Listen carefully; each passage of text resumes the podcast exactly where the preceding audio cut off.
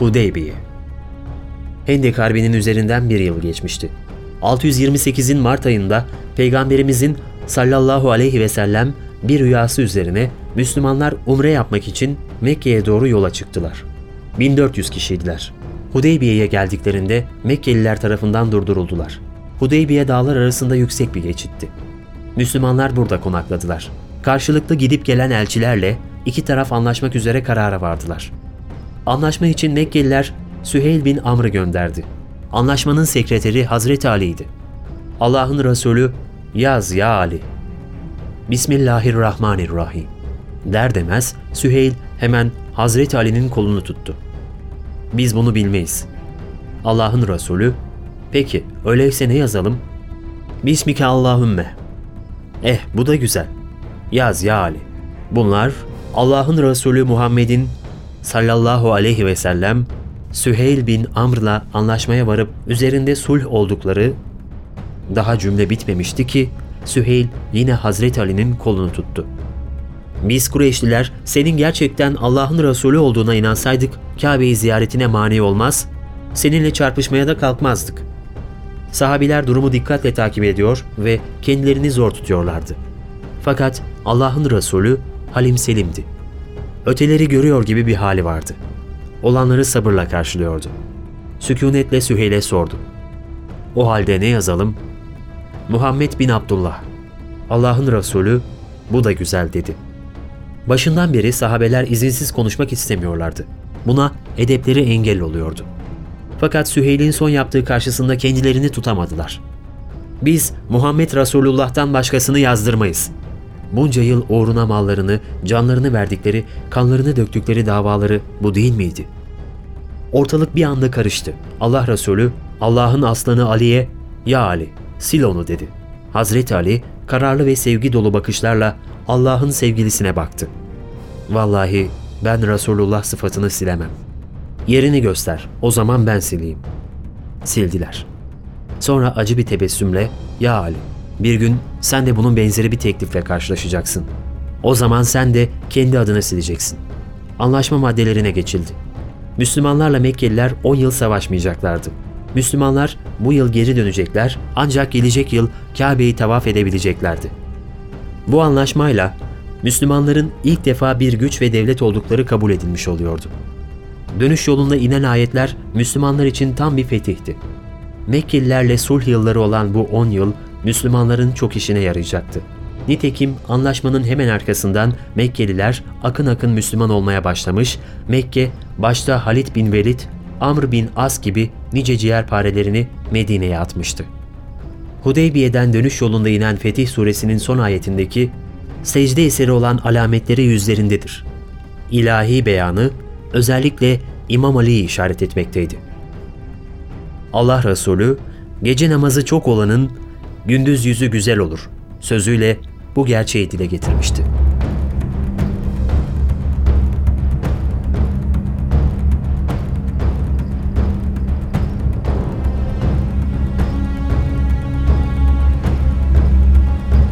Hayber. Medineli Müslümanlar Hudeybiye barışından sonra derin bir nefes aldılar.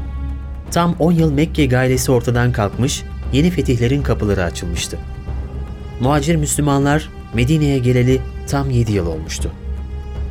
Bu yedi yıla o kadar çok şey sığmıştı ki, mescit inşa edilmiş, Ensar ve Muhacir kardeş olmuş, oruç farz kılınmış, kıble Kudüs'ten Kabe'ye değişmiş, kurban vacip kılınmış, Bedir, Uhud, Hendek gibi İslam tarihinin kaderinde büyük rol oynayan savaşlar gerçekleşmiş, arada irili ufaklı gazveler ve seriyelerle birlikte Hudeybiye Anlaşması da yapılmıştı. Allah'ın Resulü, Haybelilerin Gatafan ve Farazeli kabilelerle birleşerek Medine'ye yürüyecekleri haberini almıştı. Gatafan ve Farazi üzerine yürür gibi yaparak Hayber'e yöneldi. İslam ordusu Vedat Tepesi'nden ayrılırken sancak yine Hazreti Ali'nin elinde dalgalanıyordu. Hayber, Medine'nin kuzeydoğusunda Medine'ye yüz yetmiş kilometre uzaklıkta Suriye yolu üzerinde zengin bir Yahudi yerleşim merkeziydi. İslam ordusu uzun ve yorucu bir yolculuktan sonra Hayber'e ulaştı ve her tarafı yüksek kalelerle çevrili Hayber'i kuşattı. Hayber'in silahşörleri dillere destandı. Demirden kuşaklı, granitten cübbeli muhafızlarla korunuyordu Hayber. Kale mazgalları, ok saçan ve kimseyi yaklaştırmayan efsaneler ülkesi. Hakkında söylenmedik masal, tüllendirilmedik hayal yok gibiydi. Gizli mahzenlerinde ejderhaların bekçilik ettiği, çil çil altınlara ait hikayeler nesilden nesile herkesin dilindeydi. Hicretin yedinci yılında on Muharrem sabahına gelinceye kadar bu kale nice maceracılar tarafından ne saldırılara uğramıştı. Fakat bunların hepsini püskürtmüştü.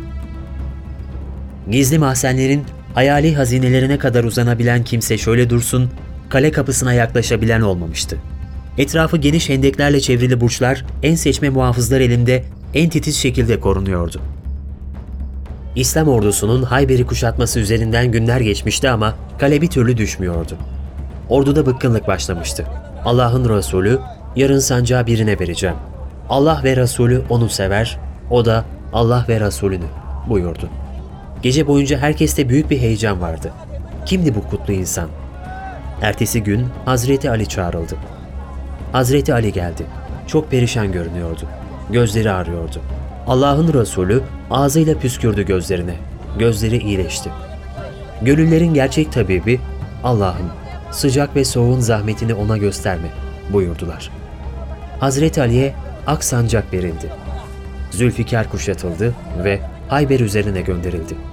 Hiçbir cengavere geçit vermeyen kaleler, kapılar onun kükremesiyle sarsılıyor, titriyor, dizlerinin bağı çözülüyordu. Zülfikar'ın sahibi geldi. Yol verin diye kaleler, burçlar, kapılar birbirine sesleniyordu. Hazreti Ali'nin Zülfikar'la ilk hamlesinde kale komutanı Merhab, kalkanıyla korunmak istemiş, kalkan ikiye bölünmüş, tolgası da yarılıp çenesine kadar geçmişti. Daha ne oluyorum diyemeden Merhab'ın başı uçmuştu. Bir anda Hayber bir mahşere dönmüştü.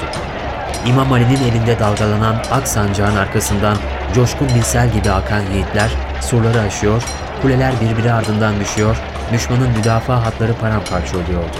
İki taraf birbirine amansız saldırıyordu. Bir aralık İmam Ali'nin elinden kalkanı düştü. Eğilip alması mümkün değildi.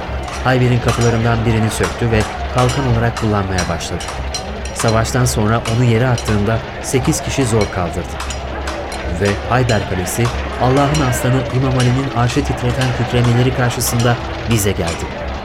İmam Ali, Hayber'de hiçbir kartalın yükselemeyeceği zirve noktasına çıkmış, Arap ve Acem'in en büyük kahramanı olmuştu. Artık asırlar onun kahramanlığını konuşacak, Zaloğlu Rüstemler, Aşiller, İskenderler ve daha nice efsanevi kahramanlar kapısında kahramanlık dilenecekti.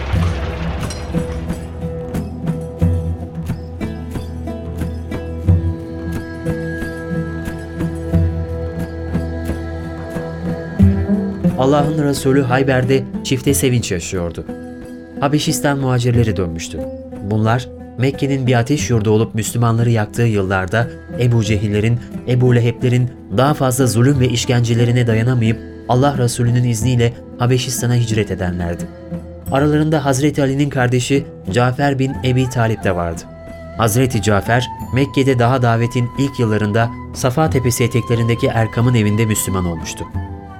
Vücut yapısı ve ahlakça Allah Resulüne pek benzeyen Hazreti Cafer, hanımı Umeys ve kızı Esma ile Habeşistan'a hicret etmişti. Abdullah, Avn ve Muhammed adlarındaki üç oğlu Habeşistan'da gurbet illerde doğmuştu. Habeş muhacirleri dönünce Müslümanlar çok sevindi. Hayaller yıllar öncesine gitti. İman kardeşleri işkenceler yüzünden yıllar önce aralarından ayrılmışlardı. O günlerde işkencecilerin başında Ebu Cehil, Ebu Leheb gibi kimseler vardı. Başta Peygamberimiz olmak üzere kimler işkenceye maruz kalmamıştı ki? Yasirler, Bilaller, Sümeyyeler, Habablar, Ebu Bekirler, Lübeyneler, Zinnureler. Mekke'nin dağları taşları işkence gören Müslümanların feryatlarıyla inlemişti. Şimdi durum tamamen farklıydı. Allah inananlara ne günler göstermişti. Artık Müslümanlar güçlenmiş, devletlerini, ordularını kurmuşlardı. Onları görünce Allah Resulü çok sevindi. Hazreti Cafer'in alnından öptü. Kucaklaştı ve şöyle dedi. Bilmem ki iki şeyden hangisiyle sevineyim. Cafer'in dönüşüne mi yoksa Hayber'in fethine mi? Cafer çok sevinçliydi. Peygamber'e kavuşmuş, kardeşlerine kavuşmuştu. Hayber'in fethi onların dönüşüne denk gelmişti. Üstelik kale, kardeşi Hazreti Ali'nin eliyle fethedilmişti. Cafer sevincinden adeta raks etmeye başladı.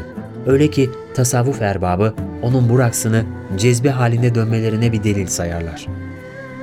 Habeşistan'a giderken kardeşi Ali on dört yaşındaydı. Şimdi otuzuna yaklaşmış, koca adam olmuş, evlenmiş, çoluk çocuğa karışmış, fütüvvet ruhunu temsil eden bir yiğit, kılıcı kaleler fetheden bir efsane olmuştu. Hayber'in fethiyle Mekkeliler çok önemli bir müttefiklerini kaybettiler.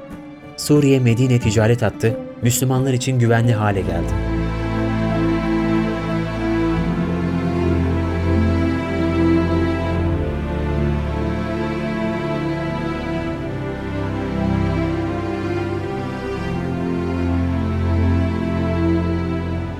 İslam'ın muzaffer ordusu Medine'de büyük bir coşkuyla karşılandı. Hayber'in efsanevi hazineleri ve alınan esirler Medine'ye getirildi. Kılıcının ışığı kıtaları aydınlatan, kahramanlığı dillere destan Hazreti Ali'nin evinde hala bir hizmetçi bile yoktu. Bütün işleri bizzat Allah Resulü'nün biricik kızı Fatıma annemiz kendi yapıyordu. Zaten bütünü bir tek odadan ibaret olan bir evde kalıyorlardı.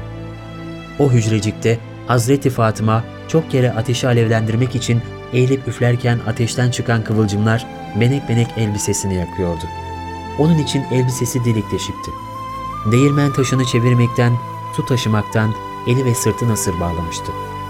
Hazreti Ali diyor ki, bir gün Resulullah'ın sallallahu aleyhi ve sellem kızı Fatıma'ya dedim. Medine'ye esirler geldi. Git babandan bir hizmetçi iste. Gitti. Biraz sonra geldi. Resulullah sallallahu aleyhi ve sellem evde yokmuş. Biraz sonra Allah Resulü kendi geldi. Durumu anlatınca, ya Fatıma, Allah'tan kork ve Allah'a karşı vazifende kusur etme. Allah'ın omzuna yüklediği farzları hakkıyla yerine getir. Kocana da daima sadık ve itaatkar ol. Onun hakkını da gözet. Sana ayrı bir şey daha söyleyeyim. Yatağına girmek istediğin zaman otuz üç defa Sübhanallah, otuz üç defa Elhamdülillah, otuz üç defa da Allahu Ekber de. İşte bu senin için hizmetçiden daha hayırlıdır buyurdu. Peygamber kızına bir hizmetçi verdi dedirtmek istemiyordu. Onun nazarlarını hep ulvi alemlere, ötelere çeviriyordu. Zaten o evde her daim öteler tülleniyordu. Yine bir gün Allah'ın Resulü kızı Fatıma'yı ziyarete gitti. Yanında Hazreti Cabir de vardı. Kızının kapısını çaldı. Kızım, kavmin seni ziyarete geldi, dedi. Babasının yanında birilerinin olduğunu anlayan Hazreti Fatıma kapısının arkasından seslendi. Ama babacığım, örtüm ancak bana yetiyor. Başımı örtecek bir şeyim yoktur. Babası hırkasını uzattı kapının arasından. Hazreti Fatıma onu üzerine aldı ve sonra bu aziz misafirlerini içeri buyur etti. Cabir mescide gelince bunu anlattı. Mescittekiler Resulullah'ın sallallahu aleyhi ve sellem kızı ne haldedir deyip hep birlikte feryat ettiler.